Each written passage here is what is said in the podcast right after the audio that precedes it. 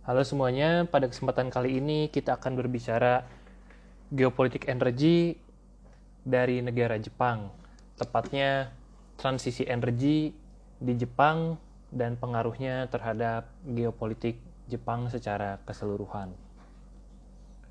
Kuliah kali ini bersumber dari buku berjudul The Geopolitics of Global Energy, The New Cost of Plenty, yang diambil dari salah satu chapternya yang ditulis oleh Andrew Dewitt berjudul Energy Transition in Japan. Buku ini diterbitkan tahun 2017.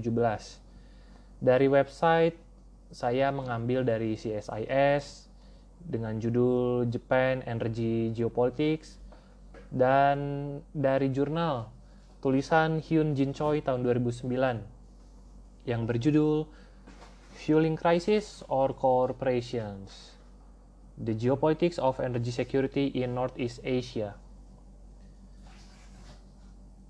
Ada beberapa hal yang perlu diketahui sebelum kita masuk ke perkuliahan. Misalnya, pada bulan Januari tahun 2016, 40% crude oil Jepang itu didatangkan dari Saudi Arabia, 25% dari Uni Emirat Arab, dan 8% dari Qatar. Jepang juga sebelum tahun 2011 itu menggunakan sekitar 25% tenaga nuklir untuk kebutuhan energinya.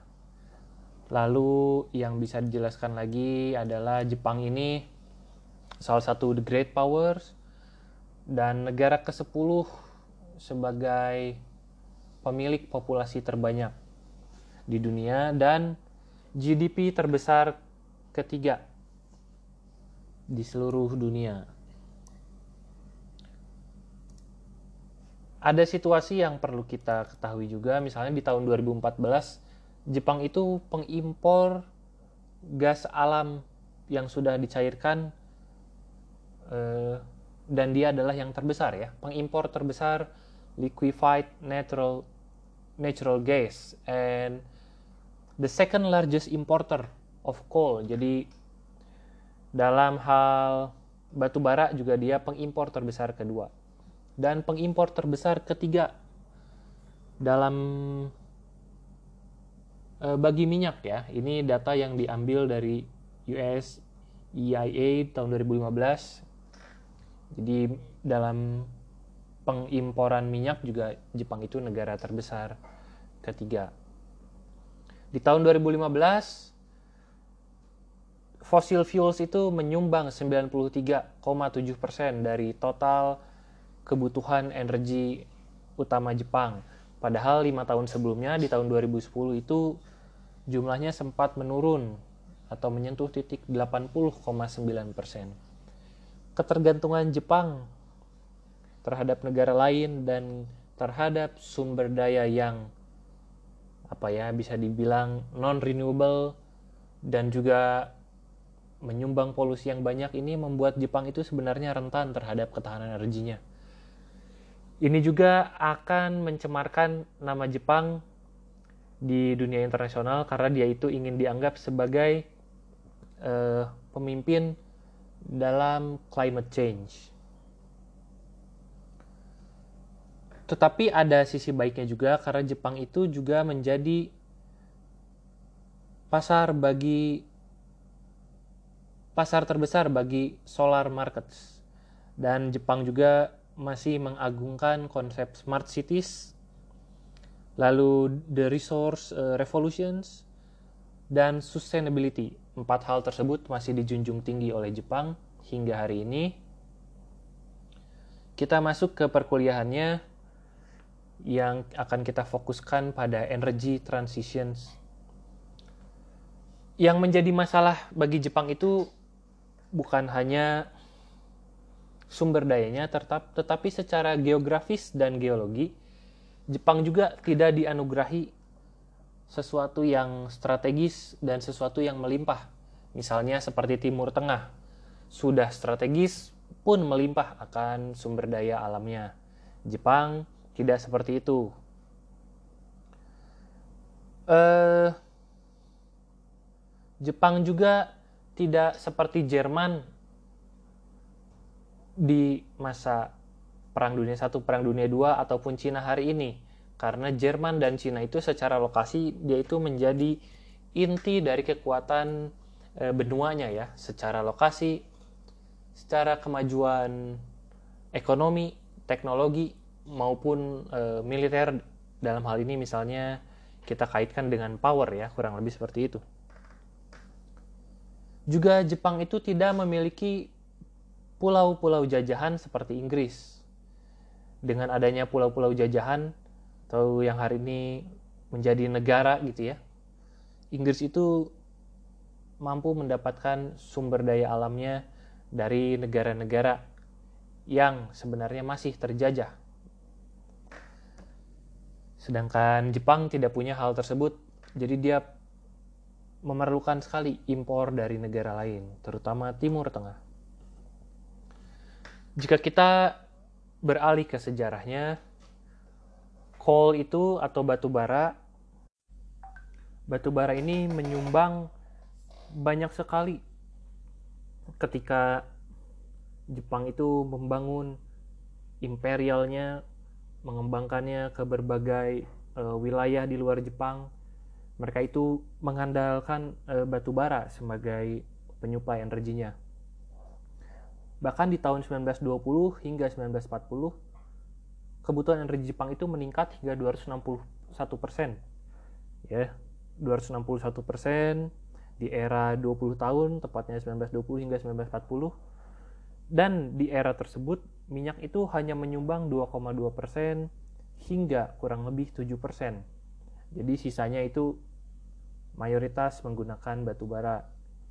Dan di era perang, uh, total permintaan minyak ya atau kebutuhan minyak Jepang itu meningkat drastis dari 2,5 juta kiloliter di tahun 1931 meningkat sampai 5,7 juta kiloliter di tahun 37 meskipun uh, jutaan kiloliter tetapi ini hanya menyumbang sekitar uh, di bawah 10% ya. Kenapa hal tersebut bisa terjadi? Mengapa ada peningkatan tajam bagi dalam kebutuhan minyak bagi Jepang karena di era tersebut ada perang Sino-Japanese War, perang antara Cina melawan Jepang di tahun 37 hingga tahun 45. Nah, di perang tersebut ada hal yang unik karena Amerika itu mengekspor ya atau menyuplai 74% dari kebutuhan minyaknya Jepang. Di tahun 1937 74% kebutuhan minyak Jepang itu adalah hasil impor dari Amerika. Bahkan di tahun 39, dua tahun setelahnya meningkat hingga 90%. Jadi 90% kebutuhan minyak Jepang di tahun 1939 itu berasal dari Amerika Serikat.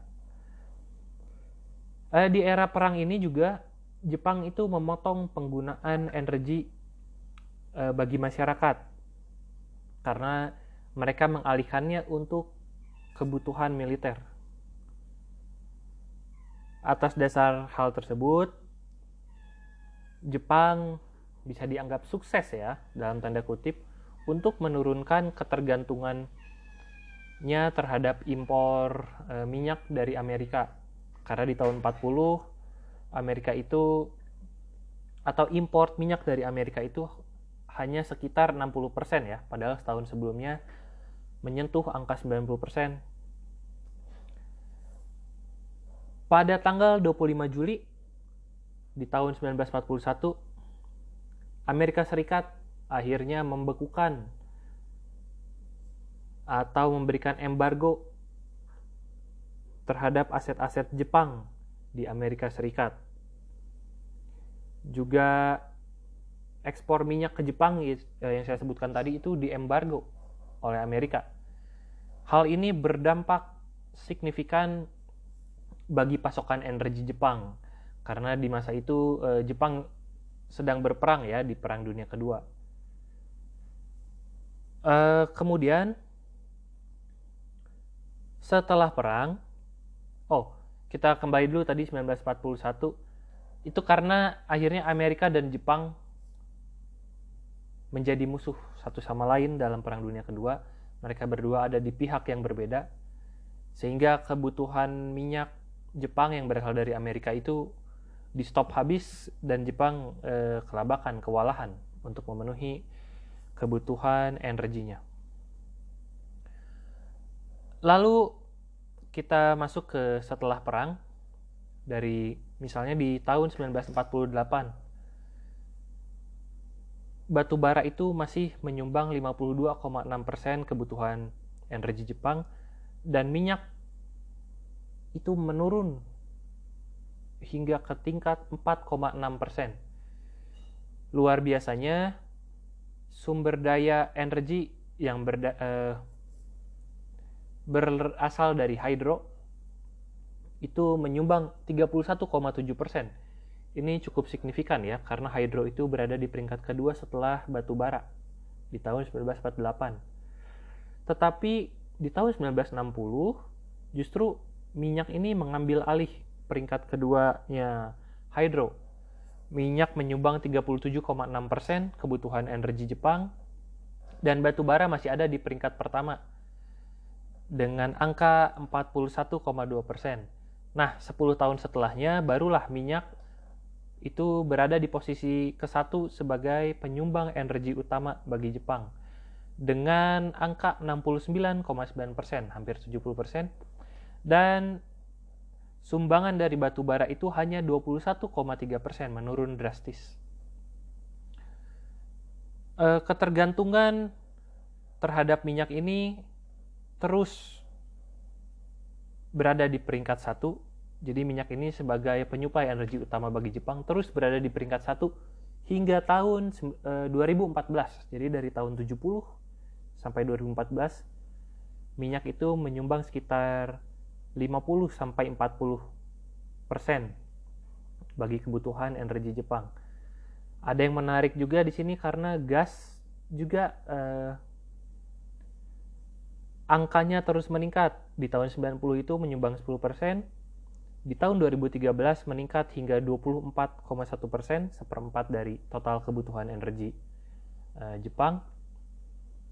Bagaimana dengan batu bara? Batu bara juga masih menjadi yang utama, tetapi dia hanya berada di peringkat kedua setelah uh, minyak ya sebagai penyumbang terbesar. Bagaimana dengan energi nuklir? Energi nuklir sempat meningkat drastis, misalnya di tahun 2000 nuklir itu menyumbang 12,9 persen. Di 2010 meningkat uh, menurun sedikit menyentuh angka 11,8 tetapi di tahun 2013 menurun drastis karena menyentuh 0,4 persen saja. Dan di 2014 bahkan tidak ada sumbangan energi nuklir dalam kebutuhan energi Jepang ya hanya 0,0 persen Bagaimana dengan energi terbarukan, renewable energy? Padahal di tahun 1948, renewable energy itu menyumbang hingga angka 11,1 persen bagi kebutuhan energi utama Jepang. Di tahun 60 menurun drastis menyentuh angka 4,6 persen dan setelahnya tidak pernah lewat dari satu persen kecuali di tahun 2013 ya menyumbang 2,3 persen dan 2014 meningkat 0,7 menjadi 3 persen. Ada kemajuan tetapi belum signifikan karena masih didominasi oleh minyak. Data ini diambil dari IDMC pada tahun 2016. Pada rentang 1948 hingga 1972, ini selepas Perang Dunia Kedua, Amer eh, konsumsi minyak Amerika Serikat itu meningkat hingga tiga kali lipat. Bahkan bagi negara-negara Eropa Barat yang sedang membangun kembali negaranya karena kehancuran akibat Perang Dunia Kedua, pengonsumsian minyak itu meningkat hingga 15 kali lipat. Bagaimana dengan Jepang?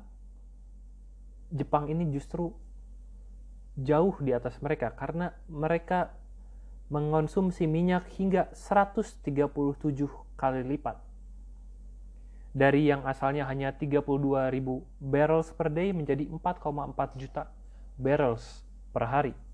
Maka Amerika itu hanya menggunakan atau melipat gandakan pengonsumsian minyaknya sebanyak tiga kali lipat, Eropa Barat 15 kali lipat, dan Jepang yang dianggap kalah uh, di Perang Dunia Kedua itu meningkatkan pengonsumsian minyaknya hingga 137 kali lipat. Lalu ada era di mana harga minyak itu uh, ada era ketika harga minyak itu menurun drastis. Misalnya di pertengahan 1950-an, harga minyak menurun drastis dan ini sebenarnya kabar baik buat Jepang karena Jepang itu masih mengimpor minyak dan membutuhkan minyak sebagai salah satu penyumbang terbesar ya atau bahkan yang terbesar bagi kebutuhan energinya. Tetapi fakta ini tidak membuat Jepang eh, aman terhadap kebutuhan energinya. Karena Jepang itu tetap saja membutuhkan kebijakan yang bisa eh, yang yang tepat atau strategis untuk bisa terus mengamankan kebutuhan energinya. Salah satunya untuk menanggulangi hal tersebut, mereka membuat nuclear village. Jadi ingin membangun energi nuklir dan semuanya terpusat di satu titik. E, sehingga banyak peralatan yang dimonopoli oleh perusahaan-perusahaan besar. Maksudnya peralatan yang ada hubungannya atau sebagai pendukung pengembangan e, nuclear village ini seperti Hitachi, Toshiba, dan Mitsubishi ya, mereka itu menjadi power unit makers dan memonopoli pasar eh, di Jepang. Lalu bagaimana dengan nuclear fission ini eh, sendiri? Jepang itu benar-benar mengandalkan nuclear eh, fission untuk kebutuhan energinya ya. Di tahun 1975 Inggris itu masih menjadi negara terbesar dalam hal riset, rancang, dan pengembangan nuclear fission. Dia e, mengalokasikan hampir 1,1 billion US dollars dan Jepang ketika itu hanya setengahnya. Oh, bahkan ketika itu Amerika Serikat di tahun 75 sudah mengeluarkan 2,5 billion US dollars dalam hal riset, perancangan dan pengembangan nuclear fission.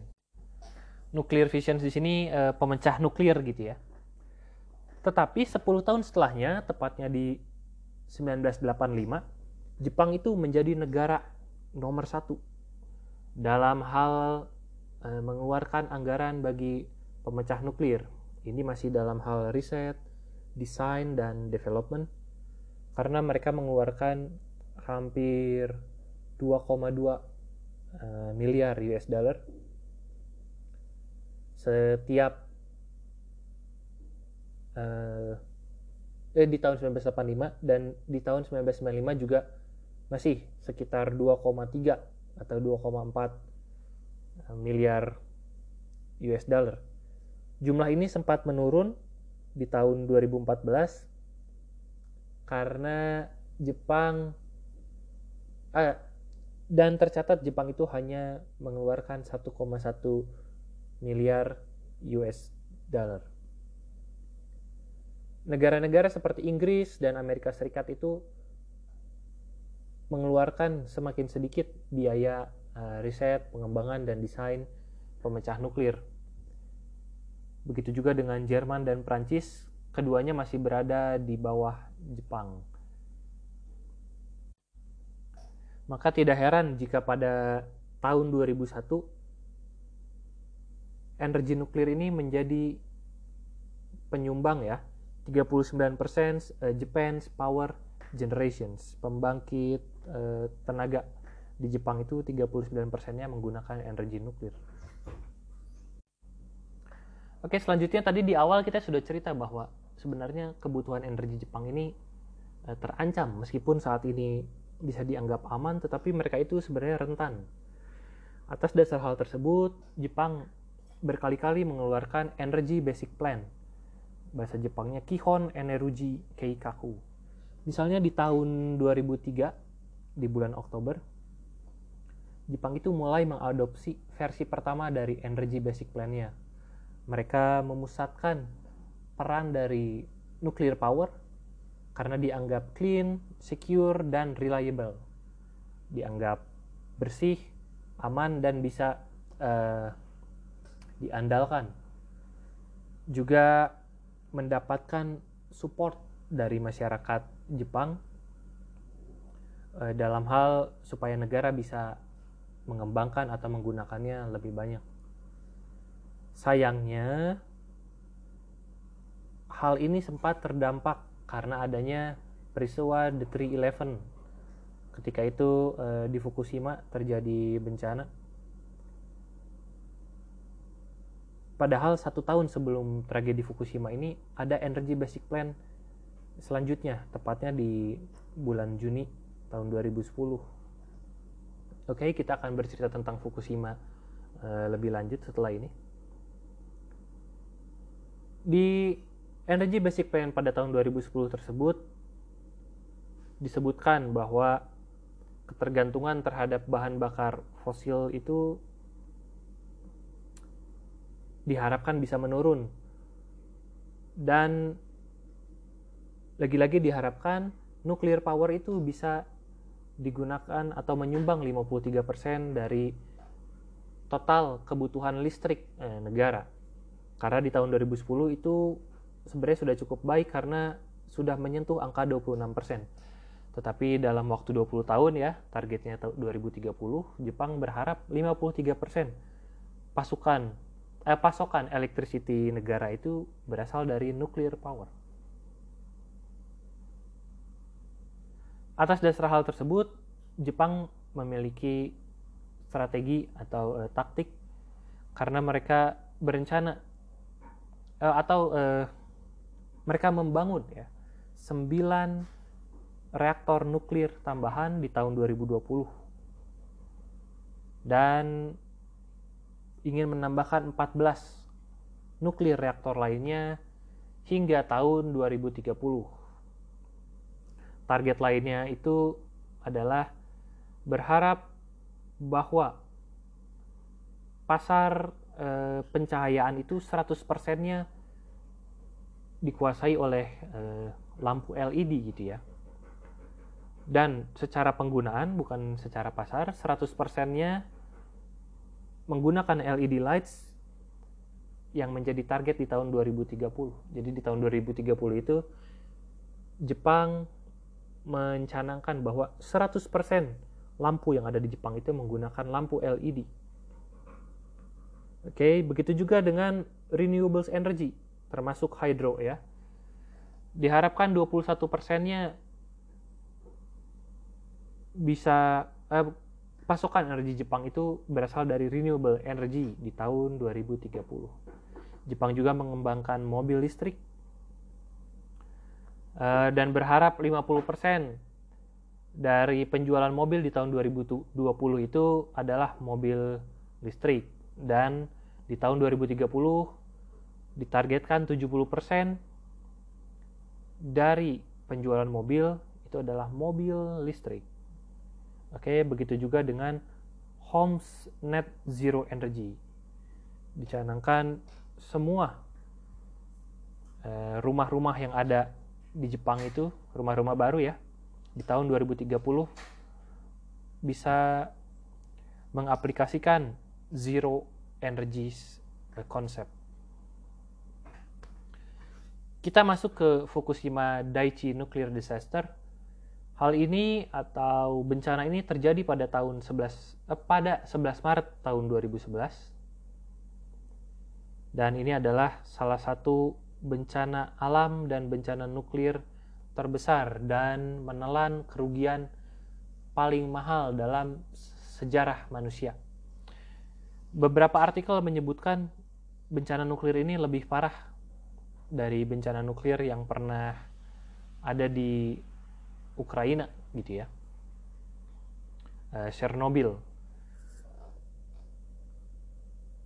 Maka Jepang harus menggunakan atau harus balik lagi ke fossil fuels untuk mengisi kekosongan tenaga nuklir ya jadi karena adanya nuclear disaster ini kan ada kebutuhan yang tidak akan terpenuhi.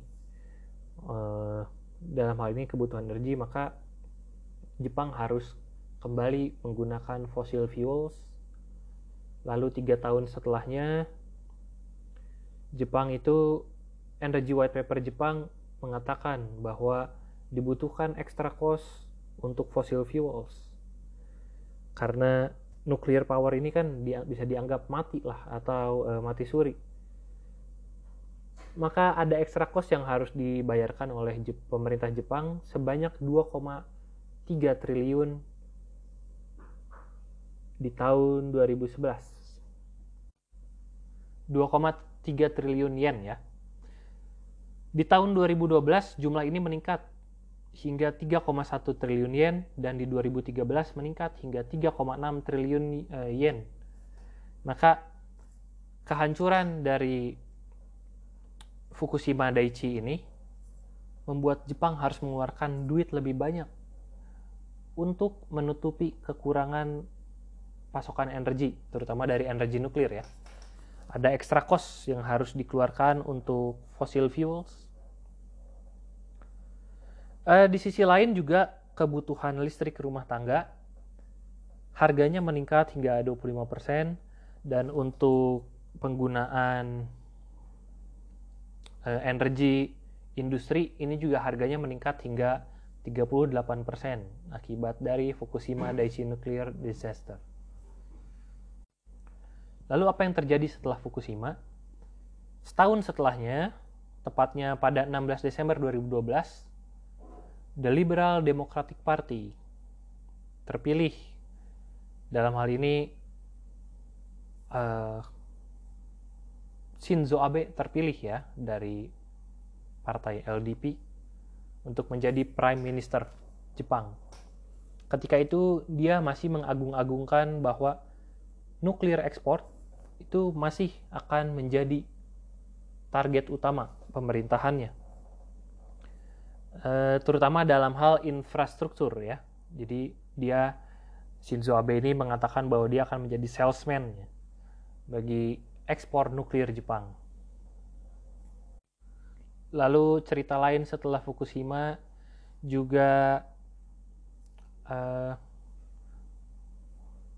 perdagangan Jepang itu mengalami defisit karena adanya bencana Fukushima. Jadi kebutuhan energi atau hal-hal yang terkait dengan energi ini secara tidak langsung juga akan memengaruhi ekonomi perekonomian suatu negara, juga geopolitik suatu negara, eh, bahkan hingga ke tingkat masyarakat.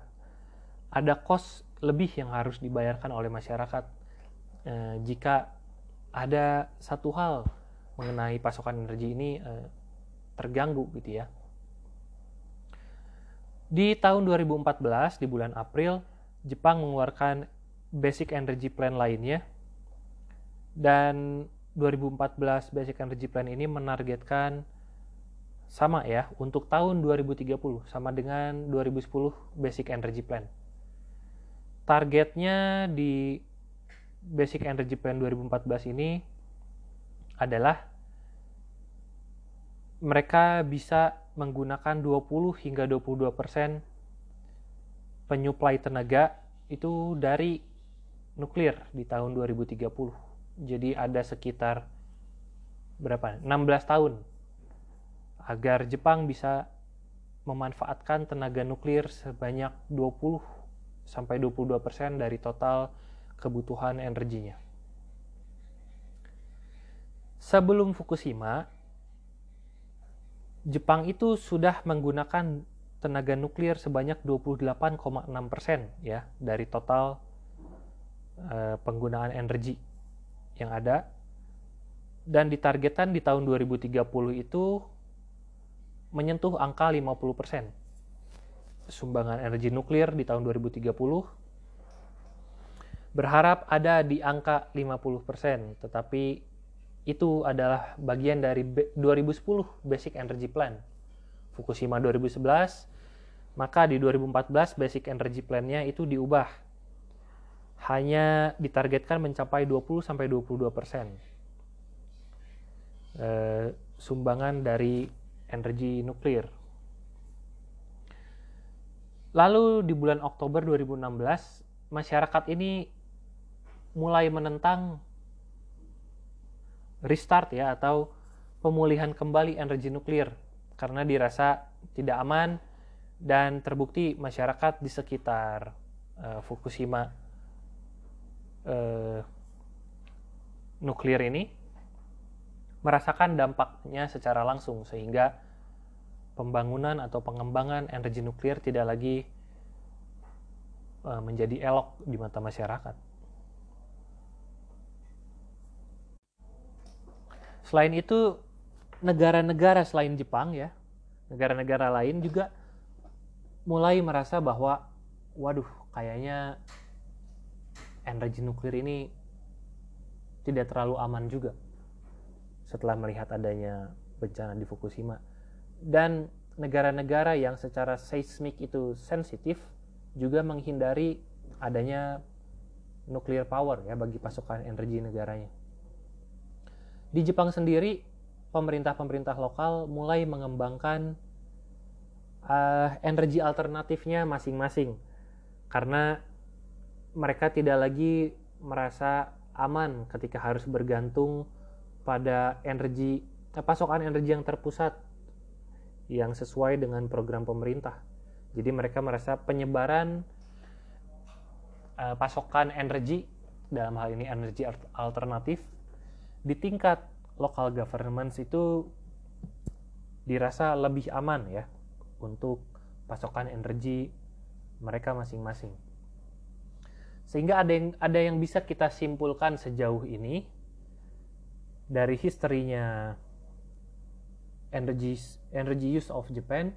Pertama mereka itu pernah menggunakan batu bara. Lalu mereka beralih ke penggunaan minyak dan Semakin ke sini mereka beralih terhadap energi nuklir. Sayangnya dihantam oleh tragedi Fukushima. Setelah Fukushima, pemerintahnya Abe yang terpilih masih mencoba untuk mengembangkan energi nuklir, tetapi masyarakat sudah mulai antipati. Sehingga ada perkembangan terbaru yaitu mereka mencoba memusatkan perhatian terhadap renewable energy Selain itu, mereka juga masih mencanangkan konsep smart city seperti yang sudah disebutkan di awal tadi. Jepang itu mencanangkan mencanangkan lebih dari 100 kota yang ada di Jepang menjalankan proyek smart city-nya. Lalu antara kota-kota tersebut, antara smart cities tersebut, distrik by distrik, mereka akan membuat uh, link, jadi akan menggabungkan berbagai hal antar kota tersebut. Lalu mereka juga mulai uh, mengadopsi energy centered green growth paradigma. Jadi paradigma uh, untuk menggunakan energi yang lebih hijau gitu ya. Ini mulai diadopsi semakin banyak oleh pemerintah maupun masyarakatnya. Selain itu, Jepang juga memiliki keuntungan karena secara teknologi Jepang ini relatif sangat maju jika dibandingkan dengan negara-negara lain. Maka interaktif LED street lighting juga digunakan dalam konsep smart city yang dicanangkan oleh pemerintah Jepang.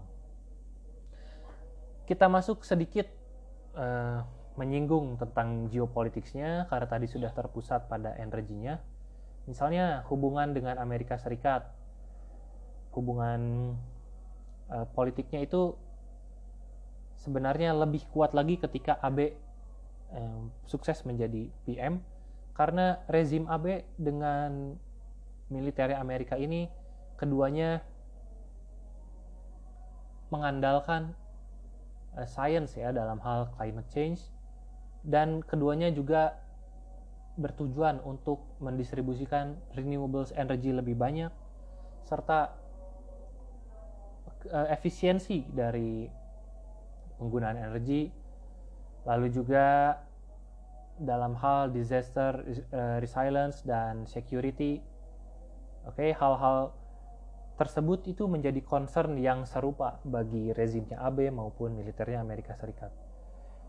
Dan hubu eh, dengan hubungannya dengan Amerika ini di tahun 2009 Amerika dan Jepang membuat perjanjian untuk bekerja sama dalam hal clean energy technologies, jadi energi yang untuk pengembangan energi yang bersih, juga membuat a green alliance, jadi aliansi hijau.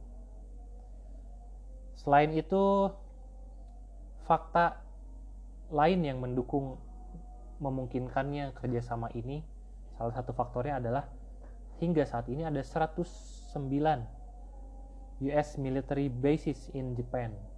Jadi ada basis militer Amerika Serikat di Jepang. Jumlahnya menyentuh 109. Hubungannya, maksud saya hubungan Jepang dengan Rusia ini berbeda lagi. Kita keluar sedikit dari Jepang, eh, Rusia ketika menyerang Ukraina secara militer itu membuat negara-negara Eropa sedikit antipati terhadap Rusia, terutama dalam hal energi. Kenapa saya bilang sedikit?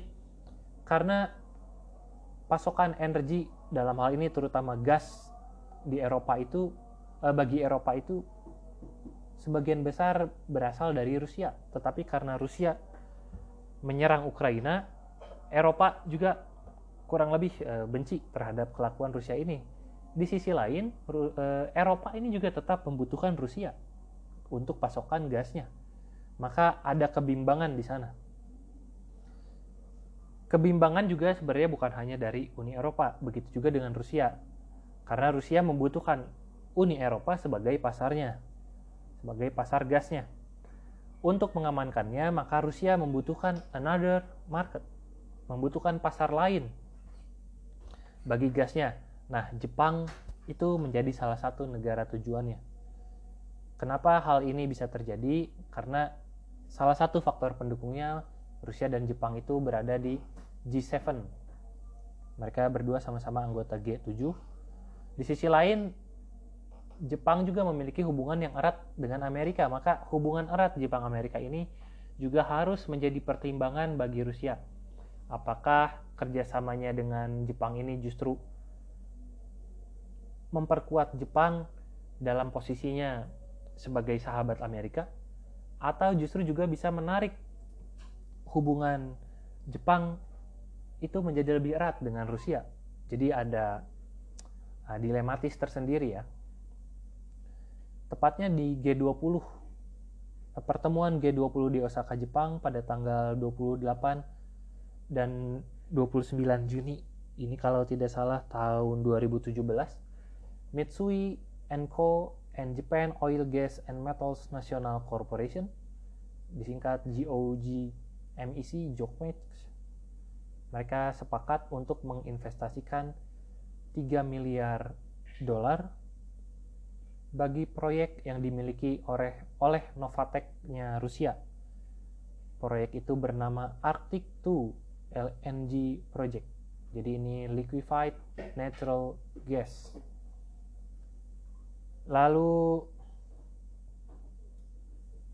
hal ini juga sebenarnya menjadi keuntungan bagi Jepang ya. Jadi banyak hal-hal yang berkaitan dengan dari adanya kerjasama ini. Misalnya kerjasama Jepang dan Rusia ini mengurangi ketergantungan uh, Rusia terhadap pembiayaan atau pendanaan dari Cina karena selama ini Cina itu menyumbangkan banyak sekali uangnya untuk investasi pembangunan infrastruktur dan lain-lain kepada Rusia. Maka agar tidak terlalu bergantung sepenuhnya terhadap Cina Rusia juga perlu negara lain untuk mengamankan pengembangan kebutuhan energinya.